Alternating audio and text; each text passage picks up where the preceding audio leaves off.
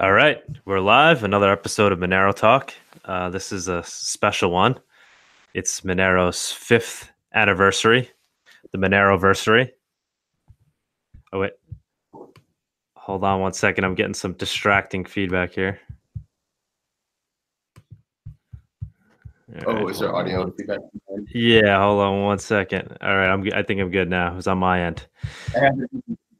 Oh, it was on your end. I do have yep. a goofy pair of headphones. All right, no, we're good. We're good. All right, we're still live. Okay. Right, we, we have uh, Mitchell joining us again. He joined us a few weeks ago uh, from the standpoint of um, a member of the Monero Research Lab. Uh, today, he is joining us as a contributor to the Manas- Mastering Monero book that was uh, published a few months ago now. Uh, I believe he's the editor of the book. Uh, there were quite a few contributors. We can go through some of them as well. Um, I know Justin played a big role in it, in uh, you know, I guess being the publisher, and obviously mm-hmm. Serhack, uh, written by Serhack. Uh, he was un- he was unable to join the video today, but I do believe he's in the chat and will be answering questions if they come up um, relative, specifically relative to him. Um, and yeah, it's just great to have you. And I believe there is an announcement to be made today for Mastering Monero. I don't I don't want to be, be the one to say it. yes, officially on a five year anniversary, releasing a free copy of Mastering Monero. It'll be an electronic PDF. It means 100% of the content in the physical copy. Um, and yeah, that should be available for download, I believe, at mastermonero.com please take it, share it widely, learn lots from it. Awesome. I think uh, very appropriate for Monero's fifth anniversary, a present to the community. Uh, yeah, we have the link posted in the show notes uh, for anybody that comes across the show. Uh, I, I, would urge people to personally to to buy the book, um, just you know, to kind of as a contribution back to the community. I don't even know how much is how much does it even cost to purchase the book. It's I think it's like nine dollars, um, and it does. It's not for profit. It goes to Monero charity, if I recall, um, or it's one of the donations. Um, yeah, definitely. That's like the cheapest price point Amazon would let us have it at, because we wanted the physical copy to be as accessible as possible. Wow. Yeah, I, w- I would urge people. Plus, it's nice you get the the physical copy. It's something to, you know, put on the on the coffee table to you know impress your guests. Um, yeah, I, I have two of them. I bought one uh, when you get when it first came out, and then I got a free one when uh, Justin came to one of the New York City meetups, and uh, he gave some of them away as gifts. Uh, but yeah, I would definitely, despite the uh, the free PDF, I would urge everyone to go ahead and and purchase it. It's only ten dollars. Uh, it's well worth it and uh, it's nice to have. You can write in it, keep keep notes. Um, yeah, so so to the book itself. So how did how did this all come about? I mean, I know so Serhack is kind of the the lead on this. So he took the initiative and kind of started reaching out to everybody. What was uh what was the process here? Yeah, so uh Serhack started initiative. He was uh, previously, I don't know if you know, put together the Monero integrations project um, for like accepting Monero payments. And that was, I want to say like 2016, uh, a little ways back. And one of the things he discovered was that there was a lot of documentation missing or inconsistent documentation, um, and just that it was really hard to find the right resources about Monero, kind of at the right technical level, right? You either find stuff that's very ELI5 or it's like way deep um, and so what he went out to do was to really put together a book that's good for the community to kind of learn from square zero, but then also go all the way into like Monero development, coding stuff out, um, how to work integrations, all of that. Um, started putting together this great team. So you mentioned Justin, the publisher. Um, let's see, Drace was our illustrator. Uh, did amazing work. I would always draw up these like little terrible stick figure drawings, and then like 48 hours, he would have these beautiful final uh, pictures back. Absolutely magic. Um, then Gustav was our uh, designer, and yeah, the I think I was probably the last one to join on the team uh, back maybe in February. Though, I posted on um, Reddit. It was one of the Reddit boards where you can post, I think, work for work. And I had posted that I was looking for editing work, and uh, met with Serhack and realized really a perfect opportunity. I read a little bit, sent it back, and yeah, joined the team then. And we were together for over a year uh, on the on the book, and it was really really phenomenal. They're great, located I believe on three four different continents, um, and coordinated by email for a lot of it. Trello for a lot of it. Um, it was really kind of great watching it come together. That's awesome. Yeah, I mean, it's it's amazing you guys were able to do this together as a group. Uh, I mean, I, I, guess that's like Monero itself, right? Obviously, I mean, I, I'm always amazed at how uh, the developers uh, just kind of contribute their time for free, and just the the coordination that's involved. Um, I mean, this is the I, the book. I think is a good representation of that. Uh, but yeah, uh, on a higher level, the way Monero in general kind of all comes together, all these moving parts, different people all around the world, just contributing to one project and somehow uh, it working out. Um, but yeah, I, I was very. What's that? Oh, I was going to say that's actually what drew me into Monero in the first place was just the super grassroots, decentralized um, team where it was just like super open, almost folksy, like kind of just ethos and community, and really like join in with this very uh, organic growth, organic community. So, uh, Serhack himself, who, what does Serhack play any other role? I think you mentioned he was he was working on other things in Monero as well, or what were what were the other other contributions he's made? So I know he he spearheaded the Monero integrations project, um, and then I think was mostly focused on mastering Monero through 2018. Um, Serhack somewhere, feel free to hop in. I actually Serhack is a very like mysterious person. I don't know much about, uh, so there there may be a lot there may be a lot of other things going on that I'm not privy to. Okay. Yeah, no, that's what we were really trying to get him on, but uh, obviously in, in Monero sometimes it's difficult to uh, to get guests for reasons. Yeah. All right. Yeah. I mean, I would love to know more about him. Um, but you know, uh, is he is he in the chat? Uh, in I had an IRC window open, but he's not here. Uh, I don't have the chat for this video open. Okay. What what we do know is that he is uh, an Italian security researcher and developer uh, with an interest in Monero and uh, general like infosec, opsec, that kind of thing. Okay. Do we know? Well, I guess in the book, in the book, it talked a little bit about his story. I think he started in Bitcoin, um, and got into Monero in like 2016 or something. Um, so yeah, I guess you got to read the book if you want to learn about Serhack. Yeah of uh, backstory. I think. So yeah, the book itself is is really great. I love the way it kind of opens up, uh, talks about, um, you know, in a general sense, you know what what uh, Bitcoin is, kind of what the purpose of cryptocurrency is, and then in describing Bitcoin first, it segues into Monero, and that where Bitcoin falls short, obviously, is its lack of privacy and fungibility. And it's uh, it's a really nice explanation and a nice kind of uh, story that takes you from Bitcoin into Monero and kind of really giving you um, and in a, you know a visual sense of why uh, fungibility is so important.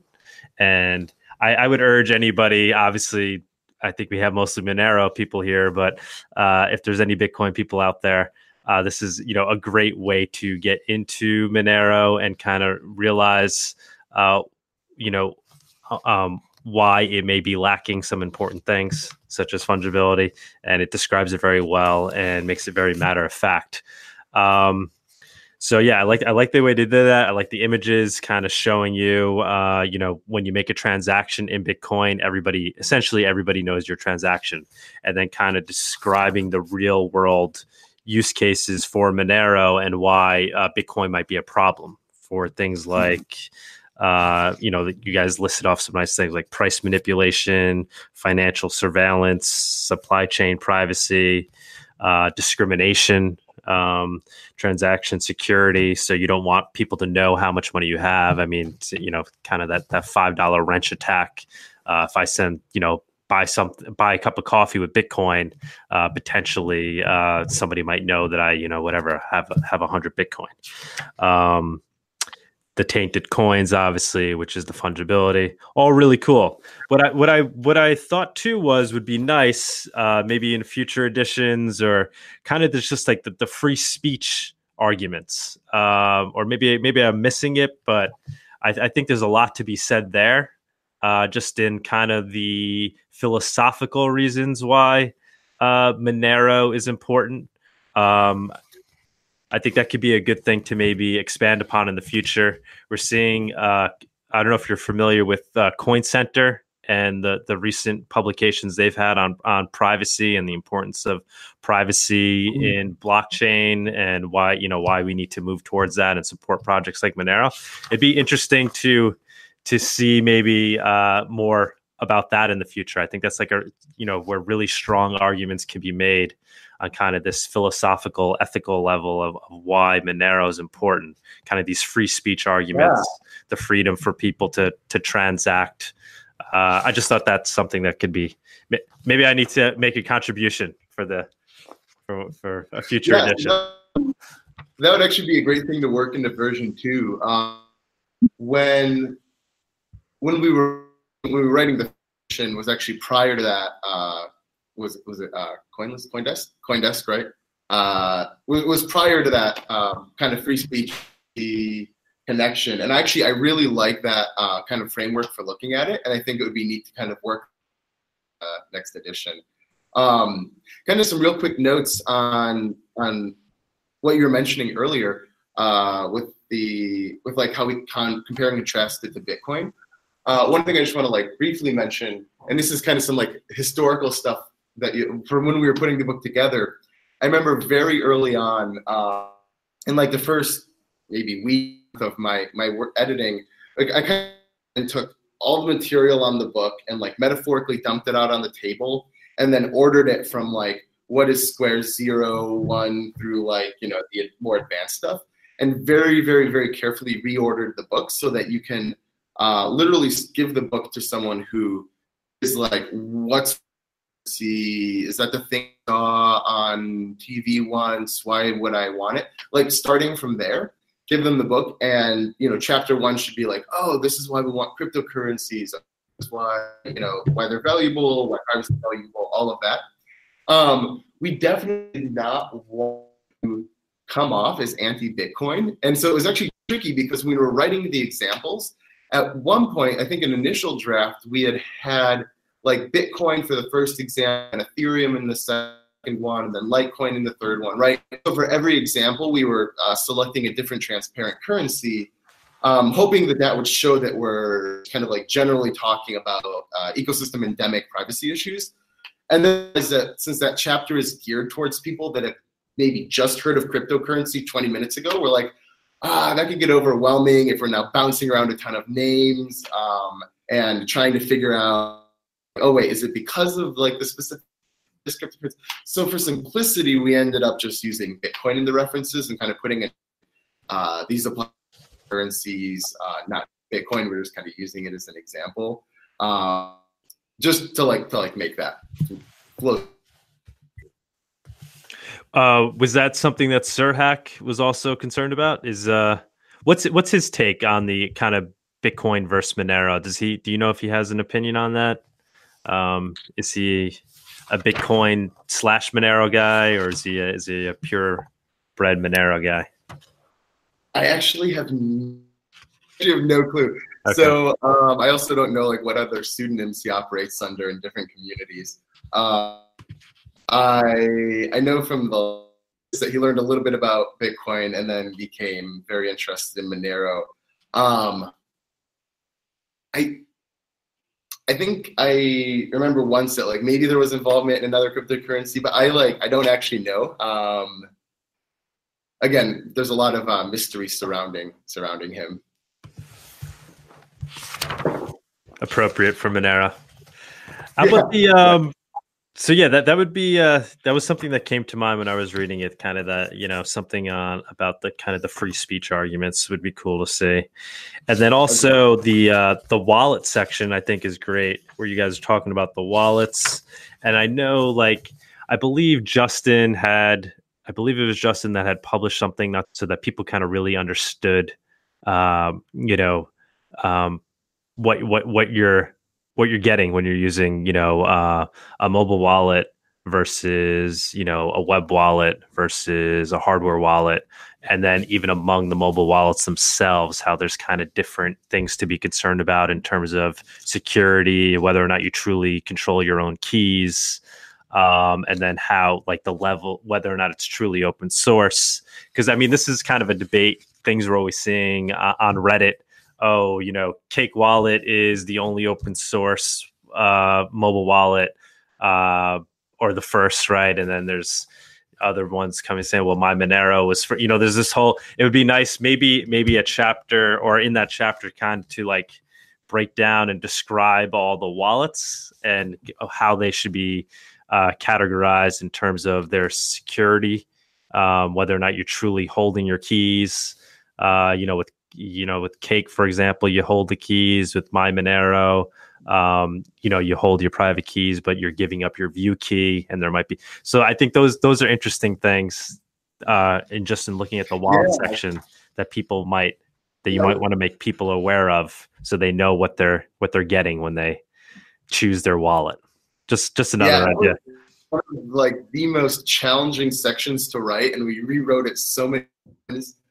Um, because it's really it's tricky for two reasons. One, the length on wallets is just inconsistent. It's up and like honestly, wallet's not even a great term, right? If you want to go physical analogies, like your wallet actually, your physical wallet actually stores your money. Your crypto wallet actually store your so the, the length mess. And then uh, this, I believe, went into chapter two, right? Because uh, the goal while writing it was chapter use Monero. Chapter two is how to use Monero.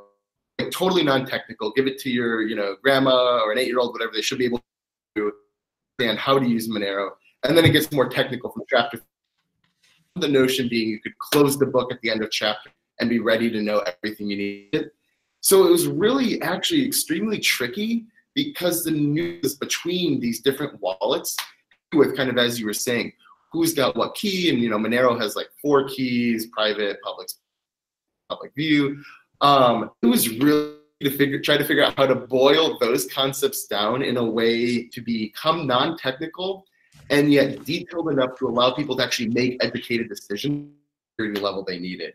Um, definitely, uh, we'll be looking to iterate on ways to improve that in version two. Um, and then the conversation that Justin started maybe like a month or two ago I think was really valuable. And if we can kind of standardize the language and make it uh, and more descriptive, uh, I think that for everyone, would definitely love to then reflect that in the next edition of the book. Yep.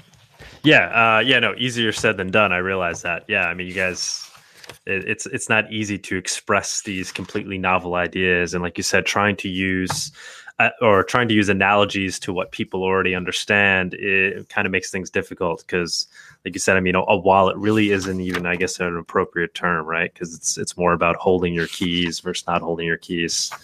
That's I never even really thought of it that way. Yeah, no, I think uh, yeah, ju- the work that Justin recently did in describing wallets would be a, a great start for maybe incorporating that. Um, let's see, going through further. This I mean, there's obviously a lot of great stuff in here. I like the, um, where was it? The taxi cab analogy, which I believe was for uh, describing how miners, um, you know, the, kind of describing proof of work and, and and why you need proof of work with the analogy of taxi cab, the taxi cab uh, network Do you want? Do you have a good understanding of that? Do you remember that one off the top of your head? Yeah, I actually I have such mixed feelings. So I, I came up with that analogy. Um, oh, you came up with that one. That's I think it's great. I came up with that one. Yeah, I, I came up with that one. Uh, again, sketched out these terrible like white white paint big figure drawings that often turned into beautiful illustrations. I yeah, it was really hard to describe proof of work in a very in a very technical way. I really liked the analogy when I came up with it, and then now I have like mixed feelings because it's not it's not perfect, right? Because there's a little bit of a sense of like uh, progress in the rearrangement um, and a little bit of a skill thing, which doesn't quite map to the system. So I've always been actually kind of rolling through if there's an analogy for uh, the second edition. But I'm glad you like it um, and that and that it's helpful and instructive. Yeah, how would you do? You wanted to describe it a little bit? I think it's just good to get out. I mean, you know, hopefully people oh, read it. Yeah, book, but yeah, yeah. So um, let me collect my thoughts real quick. So we were trying to come up with a, I was trying to come up with an analogy to describe conceptually how proof of work works and also why why we even bother with that. And the analogy can think of transactions as riders of a of like a taxi service that are trying to go from point city to point B and someone's trying to go from point B to point C, right? So people are trying to get all around. And you have a bunch of independent taxi drivers that represent the miners. And the way that we kind of set up this scenario is that all of the people that want to get rides call in an app or whatever so that the rides show up on kind of a board that need a pending board which is your analogy to the mempool or the memory pool so in other words uh, transactions that have been broadcast but not yet mined. In this case, is have been announced but not yet executed. Um, and then all of the taxi drivers, each representing a miner, are competing to uh, submit a plan and be able to check out a car to move the the riders. And the the car then winning, being the first one to get done, and then being able to check out the car is the analogy for actually uh, having solved the block and so you're putting the sections in the block or you're putting the riders in the car, however you want to look at it. Um, and the notion was that the the way that this uh, would work is that the rider the so I think there's like a picture of like three competing taxi drivers, so three miners, and each of them are like looking at the board of upcoming, and then um, kind of rearranging the letters in the writer's names to create a sense and the sentence can be total nonsense, right? Like Adam is red yum or something. Um, but it needs to follow, you know, it needs to be letters long and follow the grammatical conventions of the local language. The notion here is that one, miners get a head start on the next block because as soon as like the last checked out, they have to start from scratch with like the next set of riders, rearranging those. So that's how like at every block, once it's mined, all of the miners then begin working on the next block. Um, uh, what was I going to say? Oh yeah, and that also that kind of shows where uh, with the proof of work, the the work isn't valuable later, right? So this sentence that apple jam is good isn't going to be used outside of any context. It's not going to be used for any other uh, it's simply to solve this block. And then to frame why we need proof of work, we talk about the fact that if you have, say, you know, we've got a bunch of these taxi drivers, they're all competing for spots in the car, and some of them may be malicious, right? They may be to pick up riders from a certain neighborhood or from a certain demographic, right?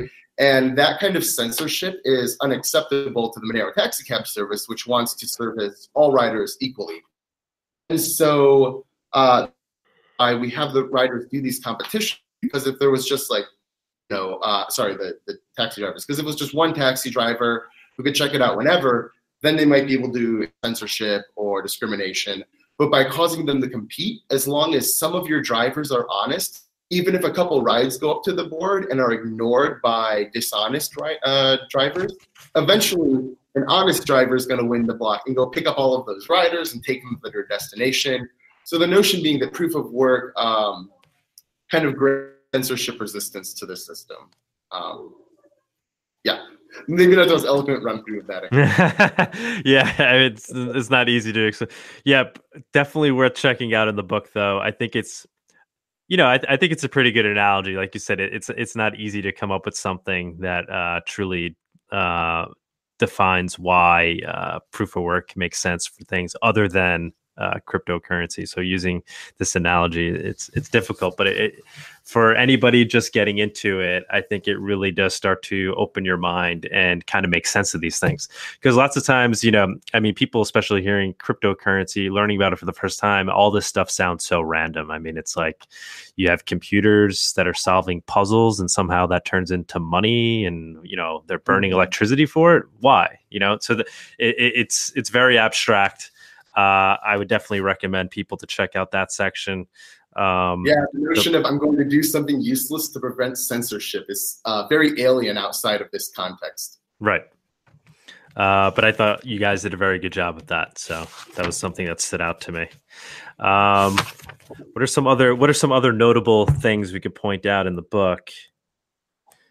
I guess. Oh, I guess one of the things I wanted to mention, actually, things that weren't in the book, uh, um, too, was maybe just more criticisms of Monero itself. I know Monero likes is is kind of famous for being uh, skeptical of itself. Uh, the community it, itself is like that. Uh, on Reddit, I think there's skepticism, or what do we call it? Uh, I forget what we call it on Reddit, but uh, critic on Sundays when everybody asked their their critical questions of, of Monero.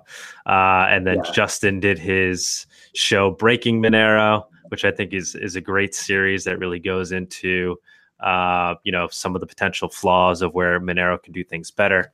Um, do you guys plan on incorporating those ideas into the book as well? Kind of going into some of the potential um, drawbacks or shortcomings of Monero or where we think we could do things better? Yeah, I think I think that would. I mean, that should be its chapter. I um back in February twenty whatever February 2018 when we were like putting together kind of the outline for the book. Um, was uh, before the Breaking Monero series occurred, and also um, my earlier days in Monero, where I wasn't quite as uh, I was still working out what, how it works under the hood and whatnot, and hadn't yet gotten this broad picture of all the statistical weaknesses. Um, so it didn't end up in the book because it kind of wasn't on my radar when we were piecing it together. Uh, but now I, I, spend a lot of my waking hours thinking about Monero weaknesses and ways to exploit them and ways to fix them. Uh, and I do think it's like a really important thing to then discuss in the book. So I would, I actually think we could almost use the Breaking Monero series to like give us the starting point of the outline for the chapter and then just go in and kind of flesh out all of those ideas um, would be really powerful. And also i think it would be good to it helps to hone in on what are the what are the stronger and weaker weaknesses right? Since we have like in the book we talk about uh, you know there's t to to obscure your transaction amount. There's ring signatures to obscure your sender and there's uh, stealth addresses to obscure the recipient. And one of those things is the other. So stealth addresses and RingCT are both cryptographically secure, right? Enormous, enormous, enormous numbers can't be cracked, sort of. Uh, like those are secure in the in the and then ring signatures are a different type of security so um, they're not cryptographically secure in the sense that uh, they're cryptographically secure in the sense that you can't like uh, back out mathematically which output produced the ring signature. But instead of your numbers with uh, rings with the other two privacy numbers are like whatever 10 to the 70 power, right? You know, huge. With ring signatures, it's like well one out of 11, or it's just a much smaller number by orders and orders and orders of magnitude. And so that's where like two of our privacy features. One of them has these, you know, heuristic weaknesses. That is where we have all this like graph matching analysis and trying to kind of like uh, whittle away at that. Um, and so I think really diving into that and helping readers and like the relative of these features would probably be valuable because in the first edition, we treat them as like all equally, all equally, um, we'll say privacy protecting, and kind of like really digging in a little bit more uh, differences could be useful. Or I don't know, maybe, maybe I don't know what your thoughts are. Yeah, no, I, th- I think yeah, that that's I think that would be a great approach. And then also, you know, obviously comparing it to other projects, um, you know, like Zcash, uh, and then maybe Bitcoin itself in terms of you know the privacy features that Bitcoin is looking to add or kind of its workaround. Uh, I mean, eh, for me, the the big question always is is is Monero uh, digital cash? That's kind of like the the thing that's always kind of playing in the back of my mind and on this show, uh, trying to pursue that question. Uh, is it the mm-hmm. best form of digital cash that we have? Right. So comparing, I, I personally think we're there right now, uh, and we're we're we're on a trajectory where we where we'll hopefully maintain that position. Um, but just you know, uh, being honest with ourselves and trying to figure out are we are we actually digital cash? Uh, are we doing it better than Zcash and Bitcoin? I think that's that's really for me. That's kind of the big question, and mm-hmm. not so mm-hmm. much. You know, I, I personally see that as kind of what what this is all about. So it's not so much being a, a Monero maximalist, but a digital cash maximalist. And currently, Monero seems to be the front runner, uh, but just kind of always questioning ourselves: Are are we still the one? Are we doing everything that we need to do to kind of maintain that? And uh, I think that's ultimately what the community does.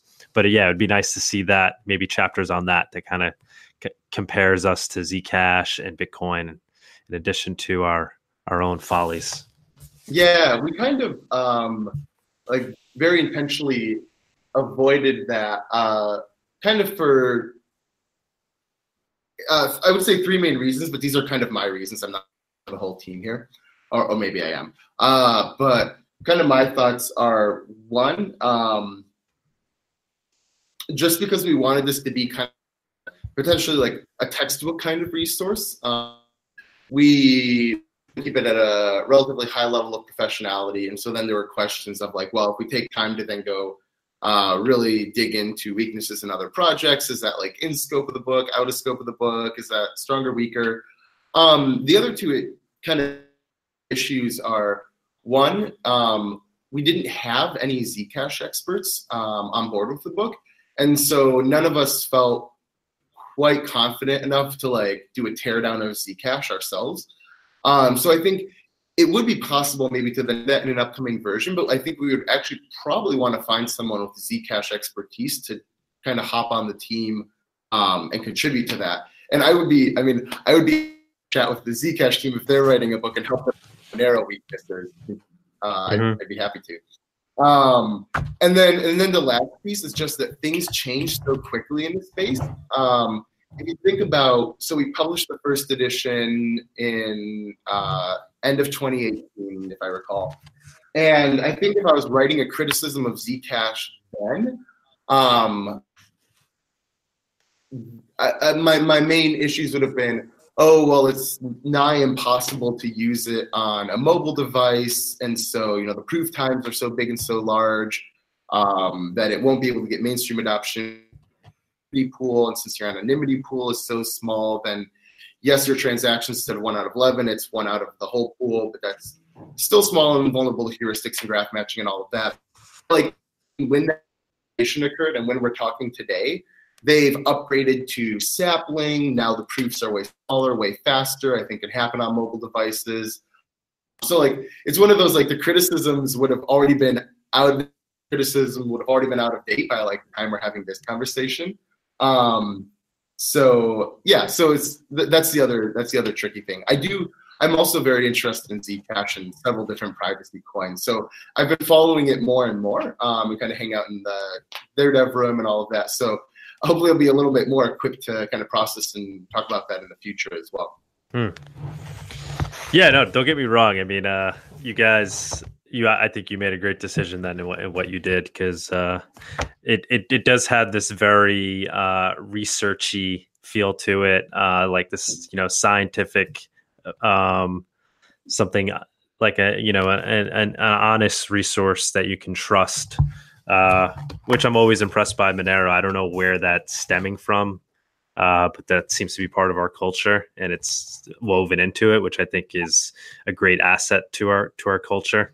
Um, like I said, that whole skepticism thing, but also just kind of this professionalism in terms of uh, how things are are published, uh, kind of this research. Uh, where is that stemming from? I guess that that's a good question. I mean, where is that? Where where is that coming down from? Um, is it just the fact that the Monero Research Lab exists? Because uh, we kind of always have this researchy vibe to what we do. That's Double- a really good question. Um, yeah, because I always love we, we joke about Monero, like the most non-transparent cryptocurrency, but then the most like decentralized, transparent community. Um, right. I don't even know that culture. That culture has been around since before I before I joined, and is actually part of what drew me to it. Um, I love it. I don't quite know where it comes from. The because it seems to be, from my perspective, you know, you see people just being like full, really honest, uh, both critical and um, in positive ways on Reddit, on IRC, kind of through all the different documentation and resources. Um, I don't know. It's interesting that just ended up kind of attracting like a very uh, professional kind of orbit, I would say. I think some of it recently may be um, with the Monero outreach and education group, um, XMRhaelan. I don't know. I hope I'm pronouncing that right. Um, kind of got in touch with me around the beginning of the book, and we were thinking, oh, uh, how can we how can we help spread useful, uh, transparent, uh, communicable information? And they put together, uh, or like I put together a draft for like a journalist quick sheet, and that into something beautiful and published it out, and then started this work group that has really I think, something neat that uh, you know they do all kinds of like publication, um, getting information out there, fact sheets. I think that is really strong resource for the Monero community. Hmm. Yeah. Then also, um, oh, actually, I just caught a caught a good question. Uh, somebody was asking what what would ASICs be in this analogy? Back to the analogy uh, for proof of work, uh, the taxi cab analogy. What what would ASICs be in that analogy? Any any way to uh, depict that? That is a great question. That is a really great question. Um, and that's potentially maybe something you could uh, go back to in your ASIC discussion in the book as well. Back to the analogy. It's uh, it's good. It's, it is a good question. Yeah, what what would an ASIC be? Because they're still doing they're Somebody. still just shuffling randomly, right? They're not like programmatically able to navigate the sentences better. So yeah, I don't know. It would be like some machine that very rapidly like shuffle scan, shuffle scan, shuffle scan, shuffle right. scan uh, something like that. But I, I think yeah, in describing I, it, you help depict the the the importance for why we are ASIC resistant, currently ASIC resistant, and that we want to maintain this censorship resistance. Right? Is that? Mm-hmm. Yeah, yeah. I don't have a great ASIC analogy off the top of my head, but it'll like come to me in a couple hours, I'm sure. Okay. I'd love to hear what other people think of for that. Actually. Yeah. Yeah, something that would uh, allow somebody to make gain an advantage uh, and then where it kind of becomes more centralized. I don't know, something to think about. Good question. Uh, and then yeah, in terms of uh, the contributors, yeah, uh, you know, I I guess we didn't mention everybody. Uh, I'm not going to read everybody off now, so you know, obviously when you check out the book, you know, make sure you take a look at that because uh, obviously a lot of people participated here. Um, but I, I, noticed that Fluffy isn't on here, which I think is kind of a, another testament to the fact that Monero is this distributed beast where there's a lot of people working on it, a lot of people doing projects. Uh, this book itself, you know, led by Serhack, but built with various members of the community. Just a testament to the fact that Monero is truly distributed and open source. And I do find that interesting that, uh, yeah, Fluffy's not even, uh, not even in the credits. You would think he'd be, you know, the top contributor here for any anybody that doesn't really know Monero. You know that that would be their their first thought. You know, why isn't Fluffy part of this without understanding that there's a lot more to Monero than uh, than the current frontman. Just just a thought. Yeah, was, yeah, one of the I don't think Fluffy was involved with the book at all. One of the really neat things actually was that over the course of writing this, you know, there was a on Reddit. We had at one point we were working on GitHub so people could hop in and comment and edit. Um, so we had, you know, not just you know, there's a handful of names you see frequently in the Monero community, and then also just a lot of people came out of the woodworks to contribute and. Uh, a lot of handles that I never encountered before, just kind of hopping on, adding some edits on GitHub, opening questions about how to make it more accessible. Um, I thought was one of the really cool things uh, about the book was bringing just a whole new group of people together to build something. Yep. So uh, yeah, well done, guys. Um, yeah, like I said, I'd urge people to, you know, it, it is being uh, published today for free in PDF form. I think that's an amazing resource for the community but I would urge anybody to just buy it. Or if you if you're gonna download the PDF, you know, send a donation to Monero or something. Uh, do the right thing. Um, what was the other thing? Oh, so I, I know you're going to Denver, right?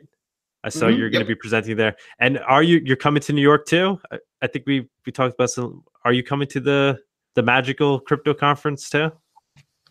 Uh, maybe. So I'm definitely going to be. Wait, is that in New York or is that in Denver? There's the Denver one, which is uh, the crypto, the, the just the pure Monero conference um, mm in June, right? I think that's in June. Yeah, and then, yeah, so and then the Magic one is in is in New York. Yeah, that one's in New York. Just curious if you if you'll be attending. Okay. Maybe I'm definitely I'll definitely be uh, at Monero conference. So I'll be giving a talk about the intersection of data science and privacy and crypto, of course, in the context of Monero. Um, during, just to give like a real quick pitch for what you can hope to take away from that talk, is that I'm going to dive in a little bit, not just to showing results, but actually showing, okay, well, how do we, when we have a when we have a research question, how do we like, and then what's the way that we like can first like take a peek at, which is usually either a histogram or a scatter plot, um, which for a lot of people may be uh, routine, but a lot of other people may not have thought about shuffling data into those. So the hope is that by the end of the talk, not only will people have learned, you know, about some cool Monero phenomena and some next steps and things are improving, but also really how to think when they have a research question. Oh, how can I get the data? Oh, I know how to plot it. I know, I know I want to see a histogram or something like that. Um, so not just to talk about uh, things that are going so educational and really empower people to kind of go out and data research in this space. Um, and then I'll be at Consensus in in New York, and then possibly also at the the magical. What was it? Magical crypto thing? Yeah, there's the magical. Uh, oh, you there? Yeah. All right. The magical crypto conference is right before. It's the weekend before Consensus. Um, it's the 11th, and then you have Consensus um, and then we're we're actually throwing the Monero after party. We threw it last year as well f- during Consensus Week. We're throwing that on Monday, the thirteenth. So that'd be awesome if you could uh, come by that. Get uh yeah, I'll make it happen. We could chat over a few cocktails. Yeah, it'd be great to meet you in person. Yeah, I urge anybody else to check that out in the Monero community. Uh, if you're going to be in New York, if you're coming in for consensus, um, to try to come by that party. It should be really cool. Last year we had all the uh, the heavy hitters from the community came out. Uh, it's a, it's a it's a good event. Uh, but yeah, thanks, man. Thanks for doing the show. Uh, thanks for representing mastering Monero. Like I said, there's a lot. You know, a lot of people put a lot of work into this. Uh, written by Serhack He wanted to uh, maintain his anonymity, so he didn't come on. but thank you, Mitchell, for joining us and representing. And um, yeah, it was great. Happy Monero anniversary. Yeah. Oh, when do you think we'll see another edition? Uh, is that like a, a year away, or what do you think? Um, I'm not sure. That's that's a question for Serhack. Um, okay. Serhack and the team. Um, yeah, thanks. Thanks again for uh, helping on the show, spreading word about the book. You, you, asked earlier why community have this like great open and transparent and like helpful kind of attitude and ethos honestly, it just I kind of left out one of the important things. It's people like you, right? Like talk is almost a prototypical example of this type of like strength of the Monero community. Um, so thank you for like your role in making that happen. Awesome. Thank you, man. Yeah, I'm trying. I'm trying. trying to do my part. I love the show. All right, man. Hopefully see you in New York. Have a good one. Yeah. See you then. Thanks. All right. Ciao.